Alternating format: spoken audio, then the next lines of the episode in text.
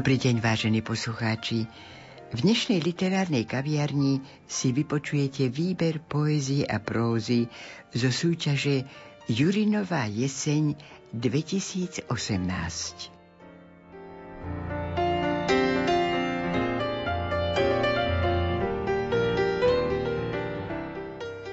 Vítam v našom štúdiu literárneho veca Jána Galika z Fakulty stredoeurópskych štúdií Univerzity Konštantína Filozofa v Nitre. Nech sa páči.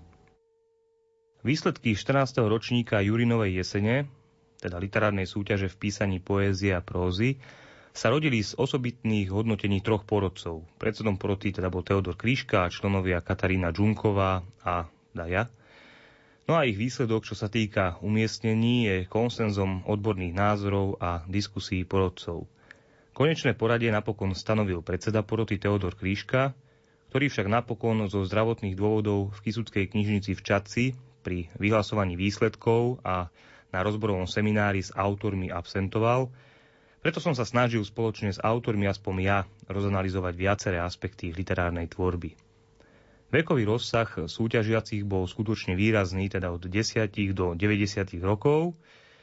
A v kategórii poézia zvíťazila Emilia Filipová, ktorá sa však na škodu tiež nemohla literárneho večera pod lampou zúčastniť, pretože vo veku takmer 90 rokov uviedla práve v tom čase do života svoj debut Prelet nad životom.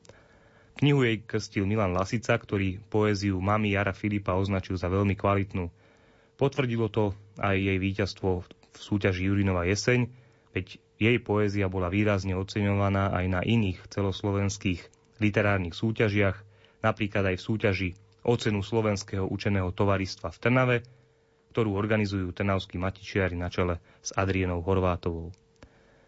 Výborné boli verše Karolíny Kováčovej, tá sa umiestnila na druhom mieste v kategórii poézia.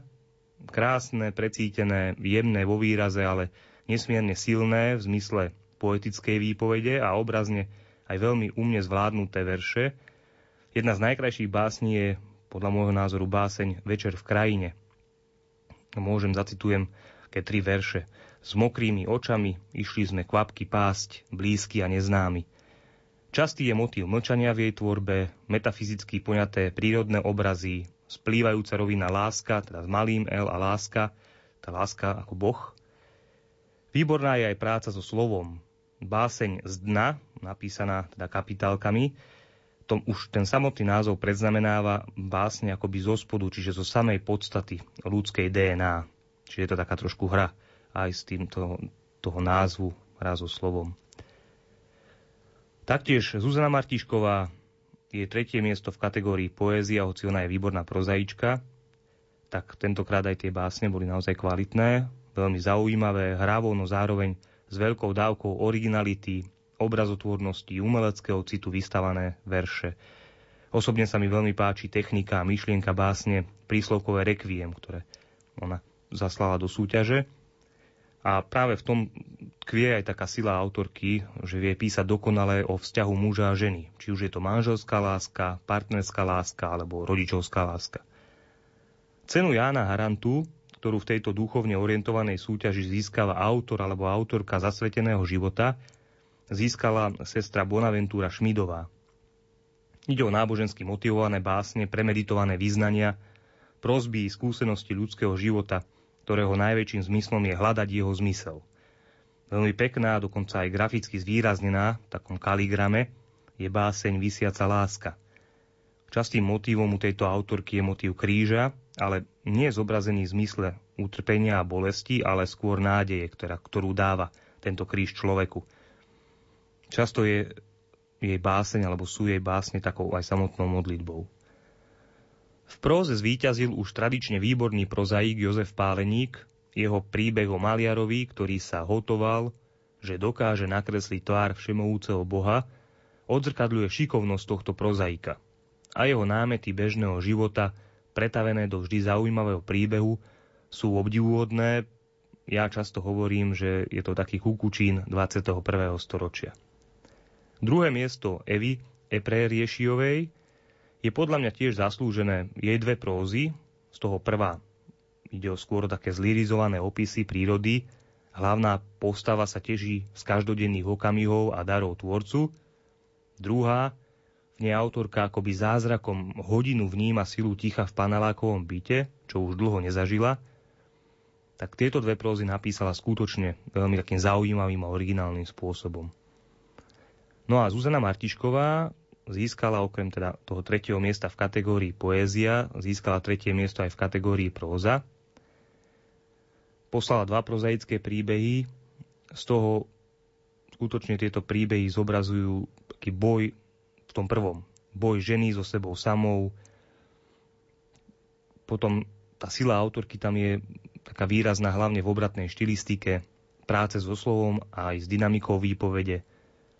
V je uverejnená jej próza Štetcom podlani, to je o cigánke, ktorá veštila zalúbenému páru.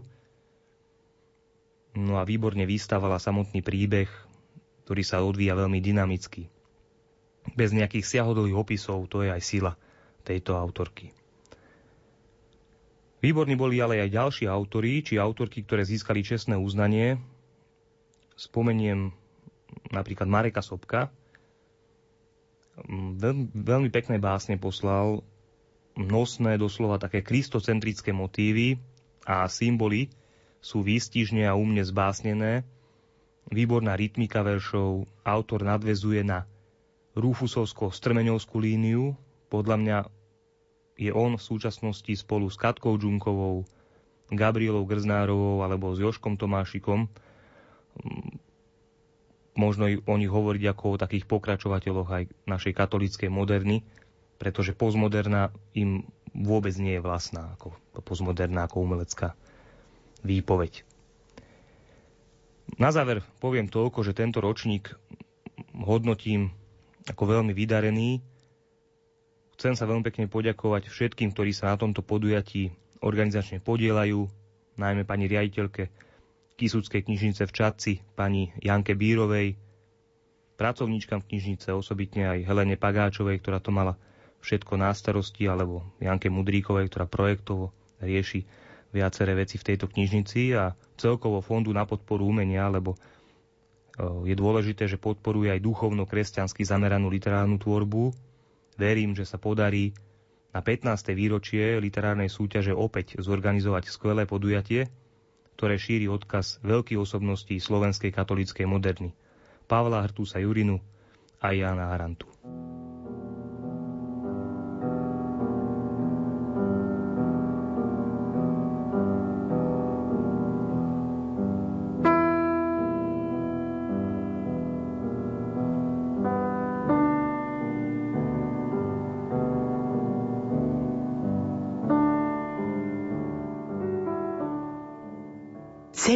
Jana Harantu získala Terezia Šmídová, Mária Bonaventura. Tak málo poznáme môcť dotknúť sa nohami Svetej Zeme, o ktorej my všetci smrteľníci tak málo poznáme, tak málo vieme, nič nevieme. Len raz Boh zostúpil do zemských strání. Najvyšší prebýval, chodil i pracoval tu medzi nami. Bol tu Boh s nami. A predsa zostáva mnohému neznámy, keď srdce človeka tomu sa bráni byť už tu presvetým bývaním, svetému v darovaní. Zbytočne a nikto. Zbytočne by som sedela pri kúsku chleba, keby v ňom nebolo skutočne teba, môj pán a Boh a moje všetko. Preto som tu, že si ty a bez teba niet ničoho. I človek bez teba je len veľké nič. Nezmysel. Nikto.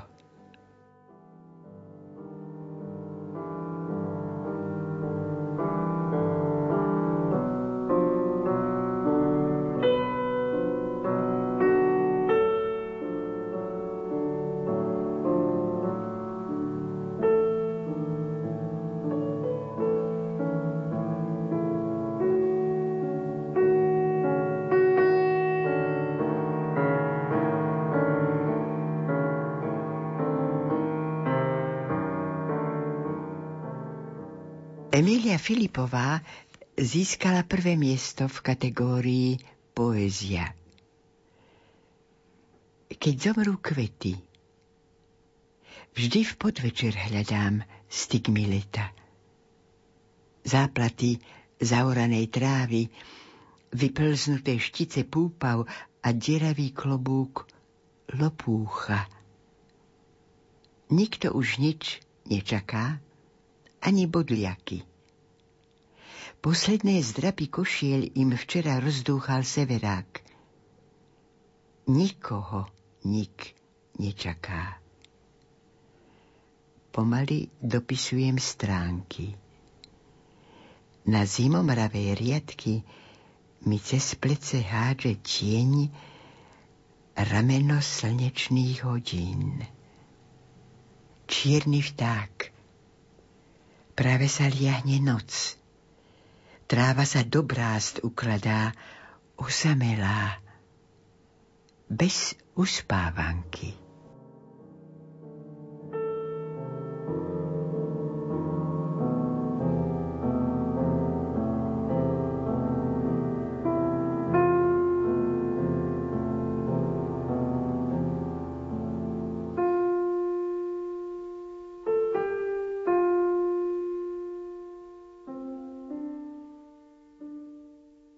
Prvá cena próza, Jozef Páleník, platí to.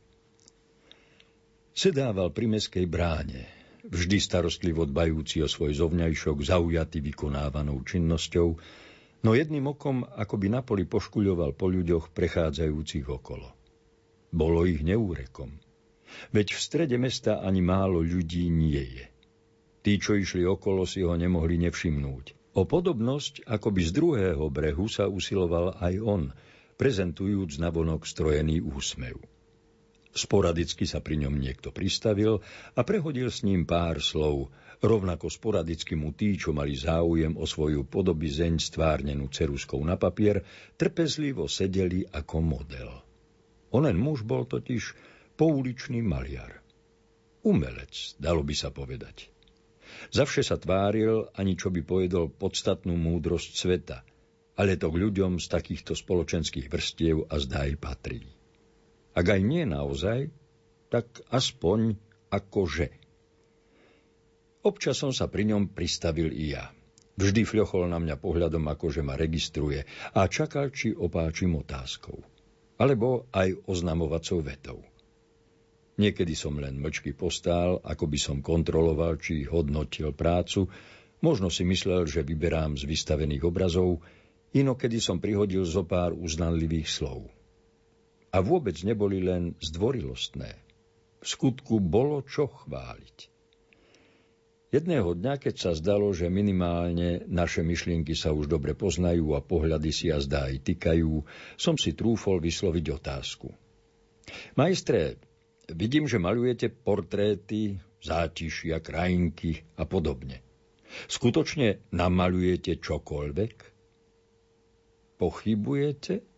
Napoli ironicky vyslovil rovnako znejúcu, teda pochybovačnú otázku. Pochybujem. No tak nemusíte, dodal veľa významne, vedomý si svojej pravdy vychádzajúcej z dlhodobej rutiny, pričom neprestával maľovať. Stavme sa, že nie. Nadhodil som ponuku a už už som vystieral ruku na uzavretie stávky, keď som si uvedomil, že ešte neboli stanovené podmienky pokuty za prehru jedného z nás. Pochopil to aj on, pretože sa lakonicky spýtal. O čo? Chytil sa teda. Ak prehrám, kúpim vám súpravu plátien na maľovanie, rovnako súpravu štetcov a farieb, aké si želáte. Avšak ak prehráte vy, Vyberiem si od vás tri obrazy, ktoré sa mi budú najviac páčiť a vy mi ich dáte gratis. Myslím, že sa mi budú páčiť tie najhodnotnejšie. Oznámil som mu s figliarským úsmevom a vystrel som smerom ku nemu pravicu s príslovečnou otázkou. Teda, platí? Bola už len formalitou, či skôr posunom, ktorý on akceptoval. Podal mi ruku A ja som vyriekol onú známu zaklínacú formulku, je-li to kopito, platí to, doplnenú o neodmysliteľné poklepanie jeho i mojej ruky a ich následné preseknutie. Nastala chvíľa ticha. Nastala chvíľa ticha, počas ktorej sme sa akoby očukávali, kto bude pokračovať. Podarilo sa to po uličnému maliarovi. Tuším, že mám namaľovať čosi podľa vášho želania.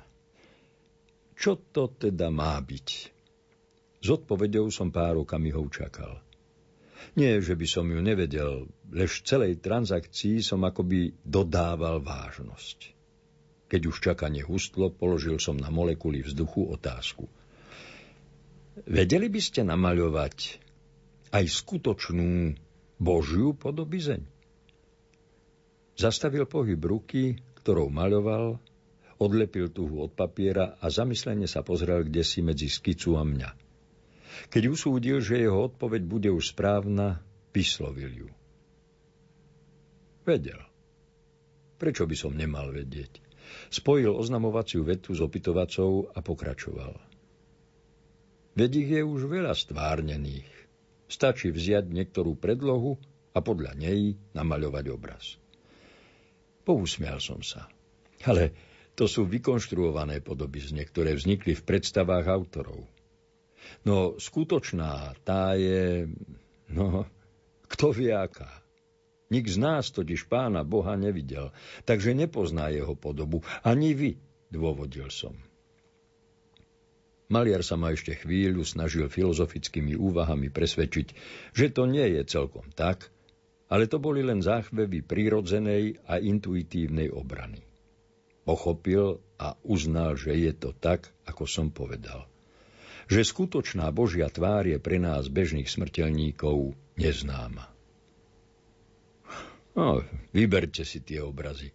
Pomkynal ma v snahe splniť podstatu prehratej stávky. Váhal som, pretože mne v podstate ani nešlo o to získať ich, ako ukázať pouličnému maliarovi, že čo ako je rúči, ešte je čosi, či kto si na nebesiach na stretnutie, s ktorým čakáme, aby sme uvideli jeho tvár. Týmto smerom sa zrejme uberali aj aktuálne myšlienky maliara pri meskej bráne, pretože rozhodným hlasom vyriekol. Ale predsa namalujem jeho skutočnú podobu a tú stávku vyhrám. Pravda, ak bude ešte platná. V posledný deň, keď zostúpi na túto zem, aby nás súdil, vtedy ho uvidíme, aj ja. A môžem ho namaľovať. Len, aby na to bol čas a priestor. Zašomral som si po podnos, ale nevdojak som prikývol. A polohlasne som dodal.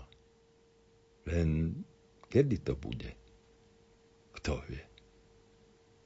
Kto vie? Len on.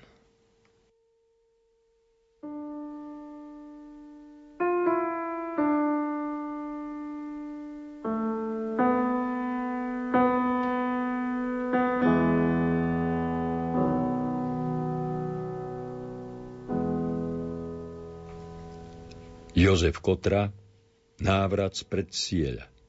Úryvok. Ticho premýšľam a meditujem.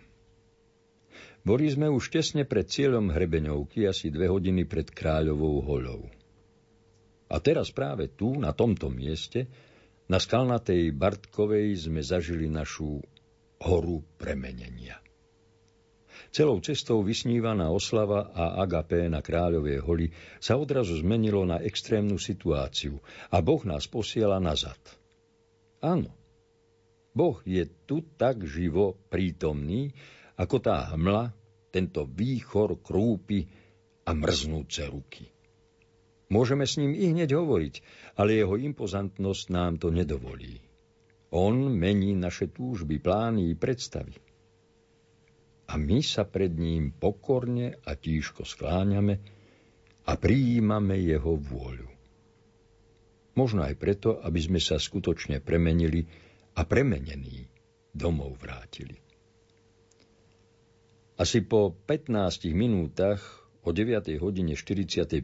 minúte sme sa dostali zo šľahávaného hrebenia a pomedzi ostrovy Kosodreviny začali kľúčkovať nadol. Keď sme dosiahli pásmo ihličnanov, citeľne sa to všetko utíšilo. Niekto sa pýta na rýchlosť vetra, iní chvália správne rozhodnutie návratu, ďalší sa tešia na vykúrenú chatu. Nedalo mi, lámalo ma, že som nešiel ja do toho nečasu. Predsa som za všetkých zodpovedný a najlepšie to poznám. Toho stana som mal skutočne nahradiť ja. Len preto som ho tam hore vyzval, že mám práve s ním aj individuálne skúsenosti, keď občas spolu chodívame v takom zrýchlenom putovaní na Staré hory. Bolo mi na nič. Nevedel som sa upokojiť a po odrecitovaní prosiaceho ruženca som už opakoval len modlitbu ruského pútnika – Pane Ježišu Kriste, Synu Boží, zmiluj sa nado mnou hriešným. Nepretržitá modlitba prináša chvíľu úľavy z tohoto vybičovaného napätia. Konečne zadrnčal mobil. Mal som ho po ruke v náprsnom vrecku, aby som ho rýchlo zdvihol. No, už sme pokope, oznamuje Radko do hvizdu výchrice. Vďaka Bohu. Stretli ste sa, alebo ste ho našli? Našli. Nech vás Boh žehná a sprevádza. Na kryžovatkách zavolaj, dohodneme ako ďalej. Šťastlivo, moji drahí. Ale to mi už len tak tížko doznieva v tratiacej sa pare od mojich úst. Tlmočím to ostatným, aby naďalej vytrvali v modlitbách. Tí tam hore majú toho ešte veľa pred sebou. Stratený pokoj sa navracia a zavládol v našich nepokojných kruhoch. S očividnou radosťou padáme do ždiarského sedla.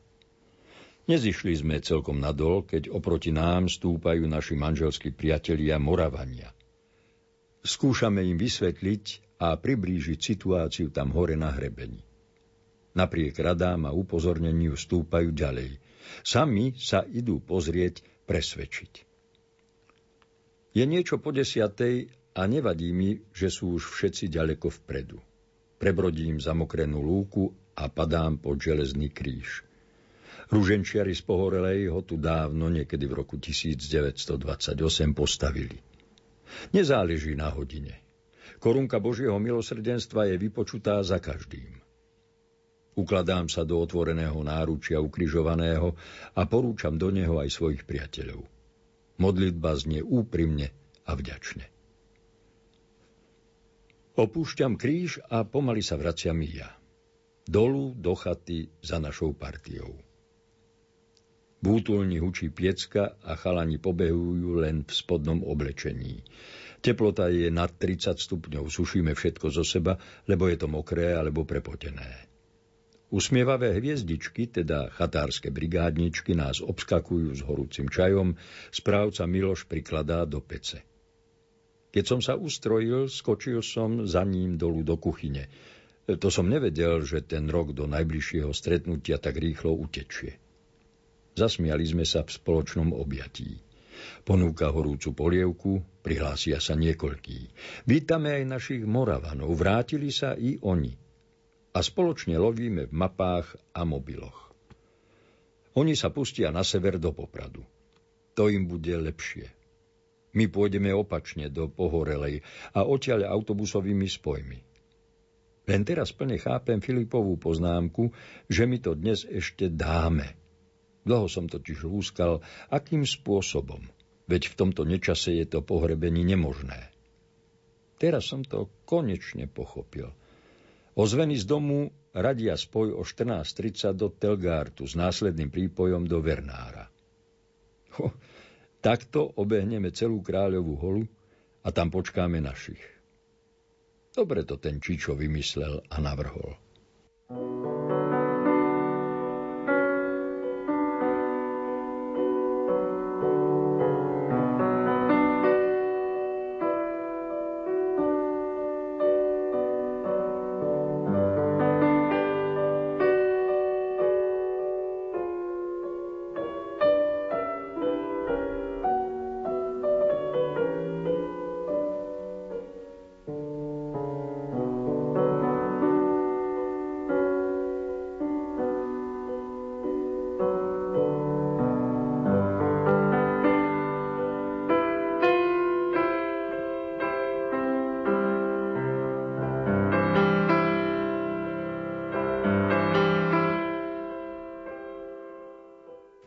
Ján Vaník s kúpeľou.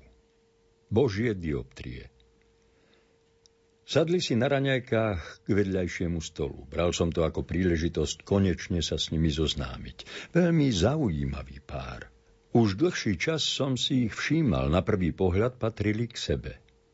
Nie, nebola to žiadna kúpeľná láska, čo by sa zrodila pred chvíľou a ktorá by o pár dní napísala svoj epilóg. Bolo to na prvý pohľad čosi trvalé a vzácne. Akoby odjak živa patrili k sebe. Akoby odjak živa boli zviazaní neviditeľným putom toho najkrajšieho ľudského citu. Bolo to na nich vidieť. Bolo to vidieť na tom, ako sa k sebe navzájom správali. Na tom, ako mu natierala maslo na žemľu a z úsmevom mu ju podávala a ako sa snažila, aby sa ich prsty pritom na okamih dotkli a pritom si pozreli do očí a preskočila medzi nimi skoro nebadaná iskrička ako by si navzájom dobíjali energiu, alebo si odovzdávali nejaké posolstvo, ktoré by malo zostať ukryté pred zvyškom sveta. Alebo na tom, ako jej on s úsmevom nalieval do šálky čaj a so záujmom pritom počúval jej švitorenie. Švitorenie, nie reči. Tie viedla, keď sa stretla s niekým iným. Keď sa rozprávala s ním o samote, švitorila – na prvý pohľad to nezainteresovaný človek ani nezbadá. Ale ja som ich už dlhší čas pozoroval. Nech mi je to odpustené, ale nemohol som inak. A ako človek s hudobným sluchom to okamžite rozpoznám. Keď hovorila s ním, prešla automaticky do mólových tónin. A to moje ucho zachytí. Hlások jej pritom zmekne ako nejakej zalúbenej maturantke. A pritom by som im určite hádal cez 60. Skôr 65 a možno aj trošku viac. A nevšimol som si ich len ja. Aj iní si ich všimli. Boli neprehliadnutelní, iní ako my, ostatní kúpeľní hostia. My sme tu väčšinou boli sami so svojimi bojačkami a chorobami, ale vo voľných chvíľach po procedúrach sme sa stretávali, navzájom sme debatovali, aj keď to mnohokrát boli len také zdvorilostné rozhovory. Veď človek potrebuje spoločnosť. A oni nie. Vystačili si sami. Vyšli si na prechádzku, na kávičku, na kultúru či do kúpeľnej kaplnky. Vždy spolu a pekne za rúčky. Zaujali ma natoľko, že som si povedal, že sa s nimi musím zoznámiť a dnešné raňajky sa mi zdali vhodnou príležitosťou. No, čo si ma v tom brzdilo? Ich vzájomná komunikácia mi bola niečím posvetná a keby som len tak vpadol do ich komunikačného priestoru, cítil by som sa ako votrelec. Rozmýšľal som, ako sa k ním pod nejakou zámienkou priblížiť. No na nič som neprišiel. Tak som im len zaželal dobré ráno, keď som odchádzal z raňajok aby si ma trošku všimli a rozhodol som sa počkať na lepšiu príležitosť. Tá sa mi naskytla ešte v ten istý deň do poludnia. Stretol som ich na procedúrach. Ona bola na masáži a on ju čakal na chodbe. Prihovoril som sa mu. Prehodili sme pár zdvorilostných fráz a potom sme sa rozdebatovali ako starí známi. Dobre sa mi s ním rozprávalo. Bol to rozhľadený, citlivý a inteligentný človek. Dozvedel som sa, že jeho manželka dostala poukaz na liečenie po úraze a on je tu s ňou ako samoplatca. Doma by mi bolo bez nej smutno. Tak sme tu spolu, žartoval.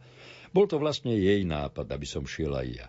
Povedali sme si, že sme spolu dávno neboli na dovolenke mimo našej chalupy. Tak prečo nie? Sme tu, oddychujeme, venujeme sa jeden druhému. Veď v dnešnom uponáhľanom svete človek nemá čas ani na svojich najbližších. Občas sa treba zastaviť. Dobiť trošku baterky, vyčistiť si hlavu, porozprávať sa aj o niečom peknom, nielen o problémoch. Je to fajn. Pokoj, ticho. Celkom dobré procedúry. Domov pôjdeme ako vymenení, smeje sa. Dozvedel som sa, že sú spolu už 46 rokov. On má 71 a stále ešte prednáša na škole, ona je o dva roky mladšia. Povedal som mu, že na mňa pôsobia, ako by práve prežívali medové týždne. Len sa zasmial a povedal, máme sa stále radi. A zvykli sme si to dávať navzájom najavo. Lásku musíte neustále živiť, hoci aj drobnosťami. Keď som mu povedal, že som manželov v ich veku ešte nevidel tak krásne sa k sebe správať, dostal som naozaj vtipnú a zaujímavú odpoveď. Keď dvaja, čo sa majú radi, spolu starnú, pribúdajú im spoločne nielen vrázky, ale aj dioptrie. Takže keď sa pozerajú na seba dostatočne zblízka, tie vrázky si ani nevidia. A môžu si navzájom pripadať stále mladí a krásni. Samozrejme, že vieme, koľko máme rokov, ale cez tie božie dioptrie sa navzájom vidíme ináč, ako nás vidia ostatní. Ja to považujem za odmenu od Boha za to, že sme to v láske spolu tak dlho vydržali. Verte mi, milujúce páry vo svojich očiach navzájom nestarnú. Hneď ako som prišiel na izbu, som si tú myšlienku zapísal – ešte párkrát som sa s nimi stretol a prehodili sme pár slov v trojici, kým odišli domov. No vždy som mal pritom výčitky, že ich oberám o drahocenný čas, ktorý majú vyhradený pre seba. Skutočne zaujímaví ľudia. Určite o nich budem rozprávať manželke, keď sa vrátim domov. Veď raz aj my budeme v ich veku. A udržať si taký skvelý vzťah tak dlho, je naozaj niečo nádherné. A vôbec, prečo som ja neprehovoril tú moju, aby šla so mnou do kúpeľov?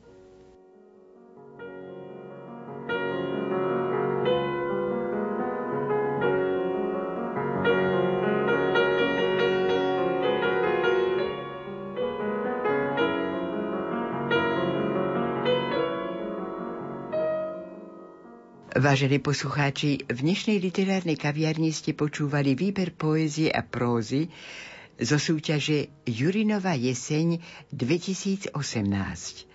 Spolupracovali doktor Ján Galik, umelecký prednes Jozef Šimonovič, hudobný výber Diana Rauchová, zvukový majster Matúš Brila a lúči sa s vami Hilda Michalíková.